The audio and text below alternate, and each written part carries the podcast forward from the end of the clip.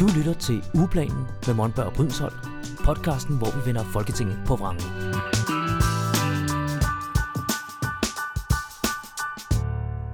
Hej derude, velkommen til. Jeg hedder Michael Monberg, jeg er dyrerettighedsordfører i Alternativet.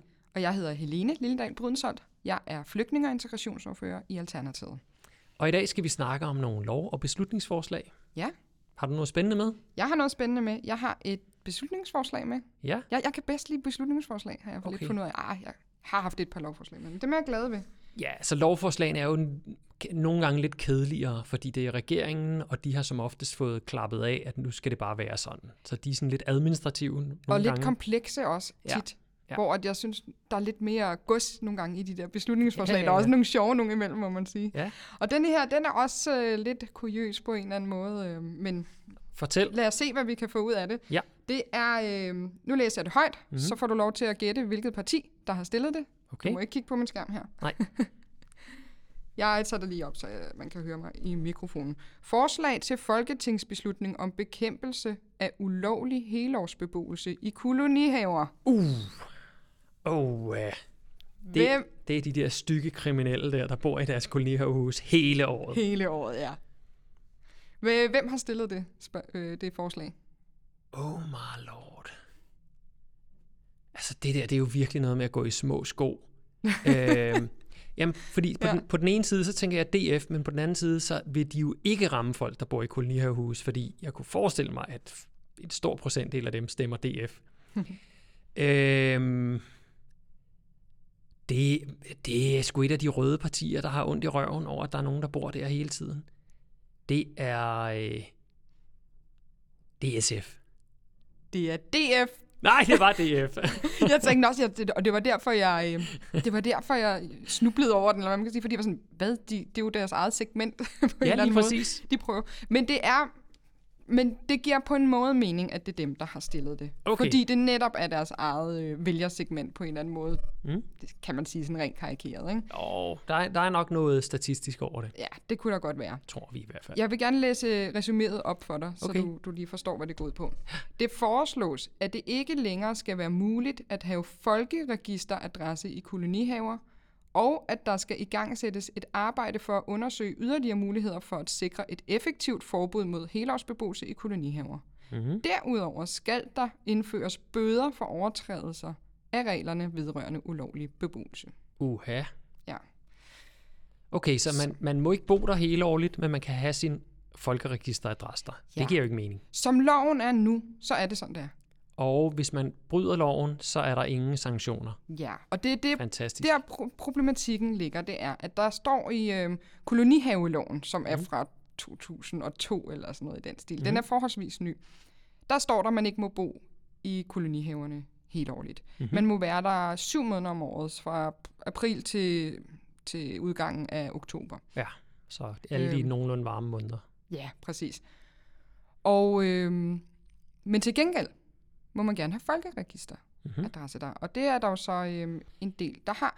Ja. Og det kan der være nogle problematikker i, som DF så har opstillet. Ja. I deres, altså det giver jo meget god mening, fordi hvis du kan bo der størstedelen af året, så er det jo meget rart at få sin post og sådan noget der, ikke? Det kan også være, at man bor der et halvt år, hvor man ikke bor et andet sted, og så er det jo fint. Det mener jeg også, man må i sommerhuse. Mm.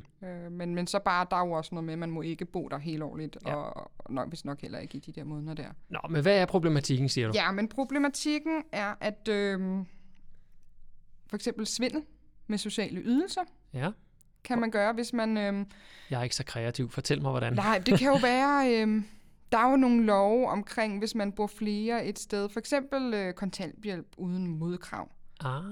Hele den debat, der har kørt omkring det, hvis man bor sammen, hvis man er på kontanthjælp og bor sammen med en, der er i arbejde. Yes. Der kunne man jo godt, hvis man så havde en lille kolonihavehus, sige, ved du, at jeg får folkeregisteradresse i kolonihaven, fordi så bor vi ikke sammen på papiret, og så kan jeg godt få min kontanthjælp, og du bliver ikke trukket i din løn. Eller hvad. Ja. Smart. Ja. Det vil sige, at kolonihavehuset kan lige pludselig betale for sig selv, ved at man laver... svindel ved siden af. Ja, det er i hvert fald det, man... Tak for tippet. Ja, det var i hvert fald en af dem. Ja. Så er der noget med utryghed og kriminalitet og bander og sådan noget. Og det giver meget god mening i forhold til det DF, der har stillet det. At det er det Det er i hvert fald noget, de siger, at nogen oplever i deres kolonihavehuse, at dem, der så bor der hele året, det er nogle skidte mennesker. Nå, okay. Det ved jeg ikke. Så vidt jeg kunne se, var det ikke noget, der var dokumentation for eller noget, men det var i hvert fald en del af deres forslag, var skrevet ind i det. Mm-hmm. Så er det jo dårligt isoleret, mange af sådan nogle kolonihavehuse, så hvor godt er det egentlig til at bo? Specielt der i vintermånederne og sundhedsmæssigt. Og så til sidst er der, at man ser en tendens til i de der kolonihaveforeninger, at man bygger dem større og større, og til sidst bliver det nærmest nogle villager. Ja. Selvom at man egentlig kun må bygge 60 kvadratmeter, tror jeg det er. Ja. Så er der alligevel, der er nogle, de skider sgu lidt på de regler der, og så bygger de lidt mere, fordi der er ikke særlig meget, altså man håndhæver ikke rigtig den her kolonihavelov. Så det er sådan de dårlige ting ved det. Hvad tænker du umiddelbart, når jeg har ridset dem op i forhold til sådan et her forslag? Jamen, jeg kan jo sagtens se problematikkerne, og det er jo noget, hvis man går en tur ned igennem et kolonihaveområde, så kan man præcis det her med udbyggelserne, altså det sker over det hele, ikke? Altså, det bliver større og større, og man kigger og tænker, gud, er det blevet et villakvarter, det her lige pludselig? Så jeg kan sagtens sætte mig ind i, at der er nogle problematikker. Ja, så det lyder da egentlig meget fornuftigt, at man rent faktisk vil have noget lovgivning, der har nogle konsekvenser, og ikke bare som nu, hvor det er forbudt, men hvad så? Som det er nu, så er det kolonihaveforeningen, der skal håndhæve det her, og det er ret svært, og det er svært at sigte nogen, eller trække nogen, eller en juridisk vej, fordi så skal man have en anden bevisbyrde, og det, så skal de kampere foran husene og bevise, at de er der på det. Så det er det, der er lidt svært. Jeg tænkte også, at det giver mening, men så, hvis man hæver det op på et lidt højere plan, og på sådan lidt principielt, ideologisk, et eller andet niveau, så tænker jeg alligevel sådan, men hvorfor er det også, at når der er så mange, der mangler et sted at bo, at vi har det her med, at folk både har et hus og et sommerhus, eller både har en lejlighed og en kolonihavehus, når der er så mange mennesker, der faktisk mangler et sted at bo. Og det er jo ikke det handler om, det her. Men jeg kommer alligevel til at tænke på det, og var sådan, fordi jeg var, ligesom du var lidt i starten, ikke? Ja. Kan de nu ikke få lov, hvis der er nogen, og det kan jo være nogen med psykiske lidelser, eller et eller andet, kan de nu ikke bare få lov til at bo der helt årligt, hvis det er dejligt, og så er der jo den lejlighed mindre, som de så ville have optaget, hvis de boede i lejlighed til nogle andre, ikke? Altså, jeg vil lige sige, det der med boligmangel, det er jo absurd, fordi vi mangler ikke boliger. Vi mangler billige. Vi mangler billige boliger. Ja. Der har været bygget, specielt her i København, har der været bygget i årtier nu af dyre investeringsobjekter. Altså mange af dem udenlandske pensionsselskaber osv., der går ind og køber et område, og så bygger de på det. Nogle penthouse-lejligheder, der er ikke en lejlighed på under 100 kvadratmeter osv., og ingen kan betale dem. Så de kan stå tomme i årevis. Samtidig er der masser af mennesker, der gerne... Og man kan også sige, at boligmangel, det er jo ikke fordi, vi i Danmark har boligmangel igen. Der er masser af tomme boliger. Men enten så er de det rigtige sted, men for dyre, eller også er de det forkerte sted. Altså, tag en tur til Lolland Falster, så vil du kunne se tomme huse alle vegne, fordi folk flytter derfra, fordi der lugter lort. Det gør der. Jeg synes, det er dejligt på Lolland Falster. Ja, undtagen lugten. Ja. Hvad vil jeg sige med det? Kommer du fra Lolland Falster? Nej, det gør jeg ikke. Det, jeg vil sige med det, var, at det her med at mangle en bolig, det er jo også groft sagt, nu sætter jeg den lige på kanten her, ikke? Men det er jo også lidt et luksusproblem. Man kan sagtens finde billige boliger, hvis man også gider at rejse. Altså, det er jo, mange danskere vil rigtig gerne bo lige om hjørnet fra sit arbejde. Specielt hvis man bor i eller i nærheden af en storby, så vil man helst ikke rejse alt for langt.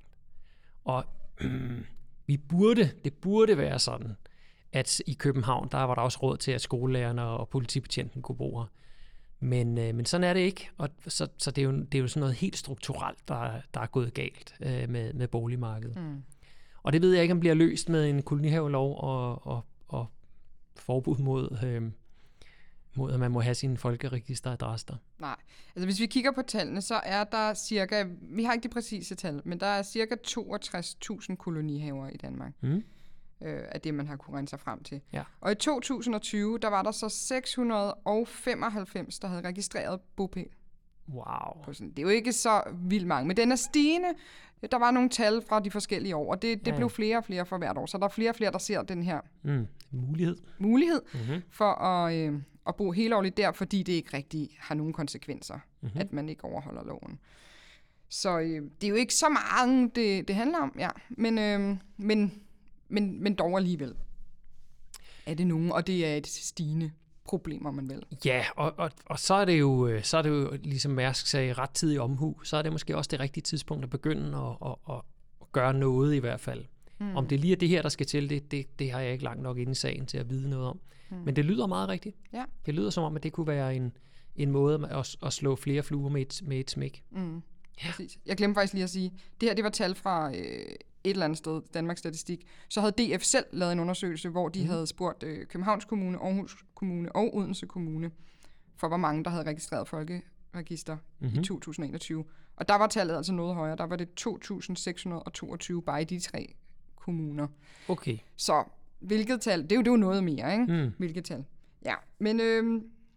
Ja, god, dårlig dag. Det lyder som om, du synes, det er faktisk en god idé at lave noget lovgivning. Umiddelbart synes jeg, det lyder som om, at der er et smuthul på en eller anden måde. Ja.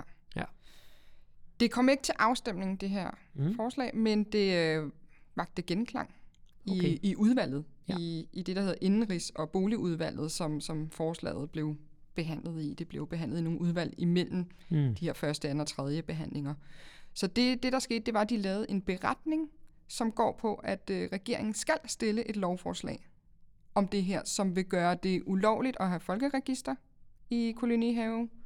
Okay. Ja, så det er lidt sjovt, men det har et flertal i udvalget umiddelbart kunne bestemme, at der skal laves sådan et lovforslag. Så der skal være et forbud mod, at man kan lave folkeregister, og nu skal det være op til kommunerne at håndhæve loven. Ja. Så at tjekke op på, om folk bor der, og give bøder, og i sidste instans skal de så også kunne politianmelde. Ja, okay. Kan jeg vide, om det er fordi, når de har siddet i udvalget, nu tænker jeg lige sådan det tekniske i lovprocessen. Beslutningsforslagene, de skal jo op og vende i Folketinget, for at man kan pålægge regeringen, at de skal lave et lovforslag. Og her, der er den altså gået fra udvalget direkte til, at regeringen skal lave et lovforslag.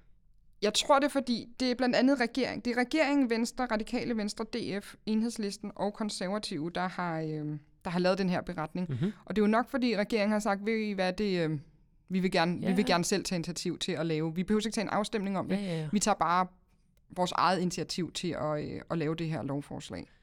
Der lærte jeg lidt om lovgivningsprocessen, fordi selvfølgelig kan man jo også gøre det den vej rundt, at man kan, hvis det er en rigtig god idé, hvorfor så ikke bare tage direkte fat i ministeren for eksempel og sige, burde I ikke lave et lovforslag om det her? Mm. Ja, det giver da rigtig god mening. Ja. Det noterer jeg lige. Ja. Jeg har lige noget med minkavl. Jeg tager lige fat i ministeren omkring det. Ja, fedt. Nej, okay, det er rigtig, rigtig spændende. Så det kommer til at ske, og jeg synes jo umiddelbart også, det lyder fornuftigt. Dog, der er jo nogle mennesker, der bor i de her, og har taget, og bor, som jo nok har det lidt skidt, og bor der af en grund. Ja. Og det synes jeg også bare lige, man skal have for øje. Hvad skal der så ske med alle de her mennesker, der jo nok bliver sparket ud? Ja, fordi hvis ikke du må have din folkeregisteradresse, så er det jo, så skal du have et andet sted at bo. Ja. Men det var jo ikke meningen med kolonihaverne, at det skulle være et... Nej, det er jo sådan et rekreativt område, hvor netop hvis man boede i lejlighed, en lille lejlighed, så kunne man tage derud og have lidt natur. Og altså, jeg har været ude, nu har jeg glemt, hvad det hedder, men der ligger et sted ude ved Tostrup, som minder om kolonihaver. Det er sådan noget tiny house, off-grid noget. Det ligger faktisk i forlængelse af et kolonihaveområde, så længere ned ad vejen. Der er nogle, det er flipper og outsider og hvad vi nu ellers kalder, sådan nogle mennesker, som har valgt at lave et lille, det er jo ikke et bofællesskab, det er sådan noget økolandsby, de tegner og sådan noget, Ja, lige præcis. Og det synes jeg nemlig godt, at man kunne tage lidt mere fokus på. Kunne man omdanne nogle af de her kolonihavehuse til noget tiny house? Det tror jeg så ikke, vi får DF med på. Jo, måske. Nej, tror du ikke? Nej. De er jo meget glade for natur og miljø. Det er bare det der klima, de er... Jo, men det tiny house, det er for flippet, fordi så skal det være off-grid, og så må der ikke være kolde øl i køleskabet. Og... Nej. Det bliver for langt ude. De er sikkert også vegetarer derude i de der økolandsbyer. Men det kunne jeg godt tænke mig, der kom noget mere af. I stedet for, fordi at, det tror jeg også, at mange af dem, der bor i de her kolonihavehuse, og sikkert også helt ordentligt, det er fordi, det er... Ja, lad os bare kalde det lidt hippie-typer, som har lyst til at bo småt og i natur og fredeligt. Og, men det var jo ikke, det var netop ikke meningen med kolonihaverne. Kolonihaverne var jo, at man kunne bo i en lille beskidt, og ikke selve lejligheden var beskidt, men du kunne bo inde på brokvartererne, du kunne være arbejder, du kunne være slidt, og så kunne du få den her frihed ved at komme ud i naturen og have din egen have. Ikke? Det er også derfor, det hedder kolonihaver, hvor tanken i starten var jo egentlig, at bebyggelsen der, det var et skur til dine redskaber og til din kolde øl. Ja. Det var sådan set det, ikke? Jo. Så lad os splitte tingene ad. Og lad os holde kolonihaverne til at være haver med et lille skurhus til, og så lad os lave endnu mere af det her tiny house øko-fællesskaber. Lige præcis. Halløj. Og vi har en kandidat i Vestjylland, der hedder Dorte Fløjgaard, som har et projekt i gang, netop med tiny houses og alt det der. Den gode måde at bo på. Fedt. Det glæder mig til. Så shout-out til Dorte. Vi skal haste videre. Det blev en lang snak. Ja. Jeg har et lovforslag med. Ja.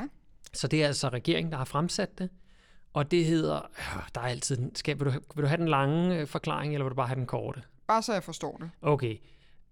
Det er ændring af lov om varmeforsyning, og så står der alverdens fine ord, men nede i underoverskriften, der hedder den prisregulering af og energieffektiviseringsordning med afgiftsfritagelse for overskudsvarme. Kodeordet her, det er altså overskudsvarme. Ja. Og lige for lidt baggrundshistorik her. I Danmark, eller i hele verden i virkeligheden, der laver man jo rigtig mange ting, der producerer varme.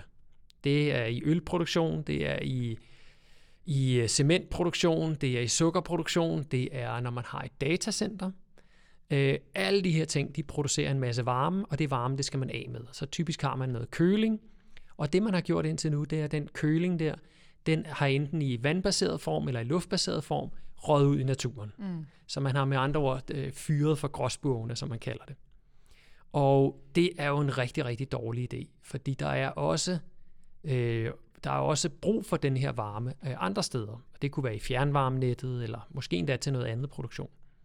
Men det har simpelthen ikke kunne betale sig, fordi der har været så mange, der har været afgifter, der har været regler, der har været regulativer af alverden, så det ikke har kunne lade sig gøre.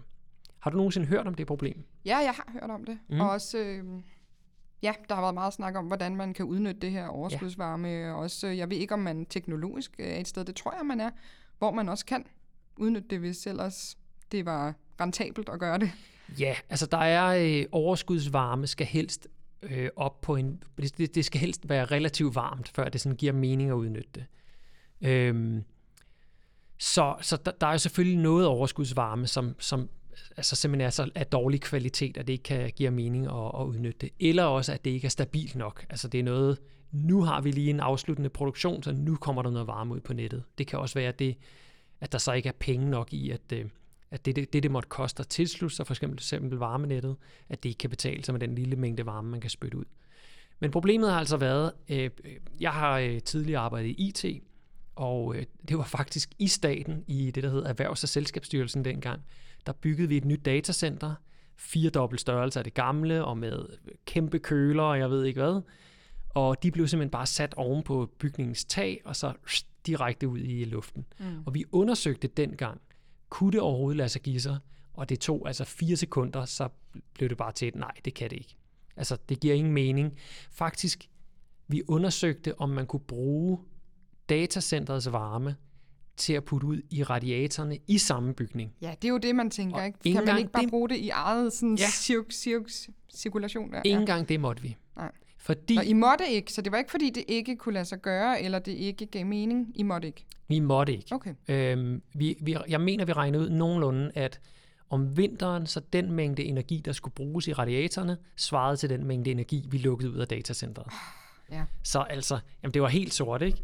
Vi havde, nu siger jeg bare et eller andet, vi havde 20 kilowatt varme, som fæs ud af datacenteret, ud i den fri luft, Og så havde vi fra fjernvarmen 20 kW, der røg ind i bygningen for at varme alle lokalerne op. Jamen, det er jo letterligt. Ja, det gjorde altså ondt i sjælen. Ja. Jeg har været klima- og miljøbevidst ganske længe, og dengang der var det i midten af 00'erne. Der var det også sådan, jamen det kan da ikke passe det her. Yeah. Men sådan var det. Og en af de helt store benspænd, det var, at hvis man vil udnytte den her overskudsvarme, så skulle man registreres og betale afgifter. Mm. Så vi skulle altså lige pludselig betale afgifter af den varme, der røg fra datacenteret og over i en radiator lige ved siden af. Så bare det der hop, det gav at så skulle man altså betale en afgift. Og det er det, man har er blevet enige om. Eller det er det lovforslag. Nu afslører du den. Ja. Det er det, man snakker om i det her lovforslag, altså at producenter af overskudsvarme skulle kunne sende det ud på nettet på en eller anden måde. Og det er jo så afgiftsfritagelse, men også noget prisloft, fordi kan du forestille dig nogle problemer ved, at man så åbner op for, at en overskudsvarmeproducent kan sælge sin varme og tjene penge på det? Ja, så kan der jo spekuleres i det, ikke? Nemlig. Mm. Og det har faktisk været en af de helt store grunde til, at man ikke har gjort det tidligere. Det man kalder falsk overskudsvarme. Mm.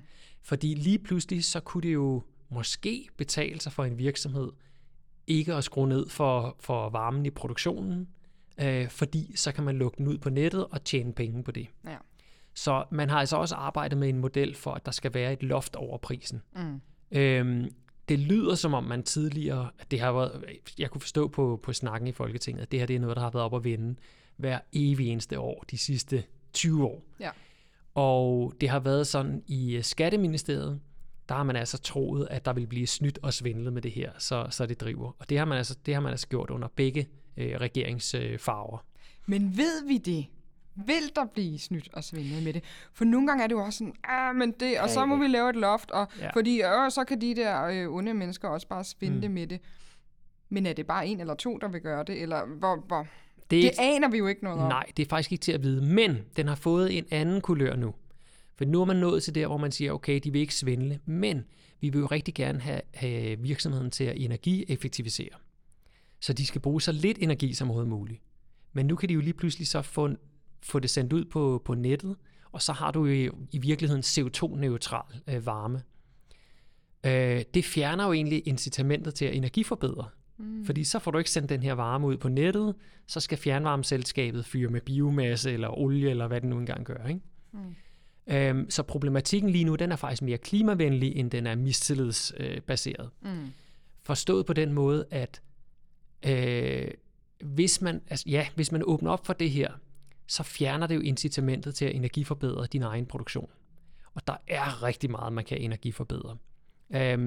Jeg har været med til at producere øl engang i ganske små mængder, så det var sådan noget et kar på, jeg tror det var 300 liter. Det er meget for en almindelig forbruger, men Carlsberg griner jo nok af det. I ølproduktionen, bare lige en kuriositet, der skal man koge byggen, det der hedder malt, for at frigive sukkerstoffer og nedbryde dem, og lige så der er den rigtige mængde og den rigtige længde af kulhydrater. Men sådan en gryde på, lad os sige, 300 liter, hvis man slukker for varmen der, så bliver den jo ikke kold med det samme. Så vil den stå og koge videre faktisk i flere timer. Og det er man nødt til at styre rigtig, rigtig hårdt. Altså den skal koge i de her antal minutter, og så skal kogningen stoppe. Og den eneste måde, man kan gøre det, det er ved at køle den voldsomt ned med det samme. Det gjorde man simpelthen ved, at der var en vandhane med kommunevand, der løb ind igennem sådan en radiator inde i den her store gryde, og der blev simpelthen bare tændt for den her vandhane, så løb det kolde vand fra vandhanen ind, stjal selvfølgelig varmen, og så løb det ud i kloakken. Og den løb i, jeg tror det var 20 minutter. Ja. Så fulde drøn på vandhanen i 20 minutter, bare for at køle noget ned. Ja. Nej, det er faktisk ikke så dyrt. Er det ikke dyrt? Men nej, det har måske kostet, hvad ved jeg, 50 kroner i vand eller et eller andet. Ikke? Okay. Men det har nok brugt en hel del kubikmeter vand, altså flere tusind liter vand, der alene blev brugt til at køle noget ned. Ja. Og der kan jeg godt se, der er et eller andet, der sådan river i fornuften der, hvor noget burde blive lavet om. Men lad os komme tilbage til lovforslaget. Det hedder altså L60, og det var Dan Jørgensen, vores klima-, energi- og forsyningsminister, der gerne ville have, eller der faktisk havde været ude i embedsværken og få lavet det her lovforslag, så nu så det ud, som om man endelig, at det endelig kunne lykkes. Efter 20 år eller noget, hvor man har talt om det her. Efter 20 år. Ja. Jeg vil give dig et lille hint til afstemningen. Ja. Fordi man havde førstebehandlingen, hvor der faktisk blev bakket op hele vejen rundt. Der gik mere politik i den om, at nej, men I havde også blokeret for det dengang, det var ikke kun os, og der var lidt mellem Venstre og Enhedslisten om, var det her de frie markedskræfter? Er Enhedslisten nu lige pludselig blevet glade for de frie markedskræfter? Mm. Og det var Enhedslisten selvfølgelig ikke, det her, det var ikke markedskræfterne, det var sund fornuft og så videre, så videre. Men førstebehandlingen, der tog talerne en halv times tid. Anden behandling, der var ingen taler. Tredje behandling, der var ingen taler, og så gik man direkte til afstemningen. Og hvad blev det, Helene? Jamen, jeg skal et opklarende spørgsmål. Ja. Hvordan endte vi på det der med, at i klima, om det, fik man lavet skrevet et eller andet ind i det, så det ikke gik ud over, at man også ville klimaoptimere? Det mener de alle sammen, at det er skrevet. Det har man gjort. Så man mener også, det er et rimelig fornuftigt, klimavenligt forslag. Lige præcis. Ja. Jamen, så stemte alle for. Ja. Alle stemte bare for? Ja. Jamen, det er fuldstændig rigtigt. Ja. Der var 100 stemmer for, og der var 0 imod, og 0 for eller imod. Ja. Så det giver jo også bare så god mening. Det løb lige igennem. Ja. På den måde var det jo, på sin vis var det jo et kedeligt lovforslag, fordi alle var sådan set enige. Der blev dog belyst nogle af de her problematikker, nemlig med nu skal vi også lige huske at sikre, at det skal være, at vi stadig skal holde gang i den grønne omstilling. Altså, og det er jo sådan lidt modstrid mod det her forslag her, men at virksomhederne skal bruge mindre energi, og de skal blive mere grønne og mere energieffektive. Men når de så trods alt udleder noget overskudsvarme, så skal den bruges fornuftigt. Men der er en kæmpe produktion af overskudsvarme. Ja. Et andet eksempel, det er jo for eksempel nede i Nakskov, hvor sukkerproducenterne ligger. Mm. De skal jo koge de her sukkerroer for at udvinde sukkeret af det. Ja. Altså det er jo altså tusinder og tusinder af ton sukkerroer, der skal koges. Og igen, så skal det køles ned, og den varme, der kommer ud af det, den kunne man lige så godt bruge til noget fornuftigt. Og den kan man bruge til sig selv? Eller man kan sætte det ud i nettet. Ja, jeg er ret sikker på, at der bliver meget varmt på den fabrik der, hvis de bruger det hele selv. Ja, men de kan bruge noget af det måske. Og så bruge store dele af det ude på fjernvarmenettet, ja. Så er der cementproduktionen.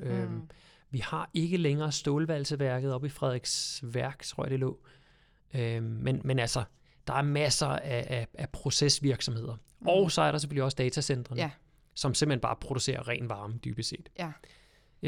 Men det blev altså stemt igennem, så det ser ud som om, at datacentre og procesvirksomheder, de nu kan komme af med deres varme og få lidt penge for det, uden at det igen skævvrider markedet. Det synes jeg lyder så fornuftigt. Hvornår var det blev stemt igennem? Det blev stemt igennem den 21.12.2021, så altså lige inden jul sidste år. Okay. Mm. Ja. Det var det, vi havde til jer i dag. Det var det. Vi lyttes ved i næste uge, hvor vi har 2 nye forslag med, og så er jeg også spændt på, om vi kan sige, nu er der udskrevet valg eller sådan noget, fordi det er nogle uger siden, vi har talt om det. Hvornår kommer det valg? Og nu er man sådan lidt stoppet med at tale om det, fordi... Ja, forventer vi ikke bare, at det kommer der i starten af oktober, når Folketinget mødes? Jo. Ved åbningstalen, vil hun sige det, Mette Frederiksen? Måske. Jo, det er rimelig oplagt. Eller også så har hun fået en eller anden måde at vride armen om på radikale. Ja. Lad os se. Spændende. Ja. Vi lyttes i hvert fald ved. Det gør vi. Hej med jer. Hej. Ugeplanen med Monberg og Brydensholt. Podcasten, hvor vi vender Folketinget på vrangen.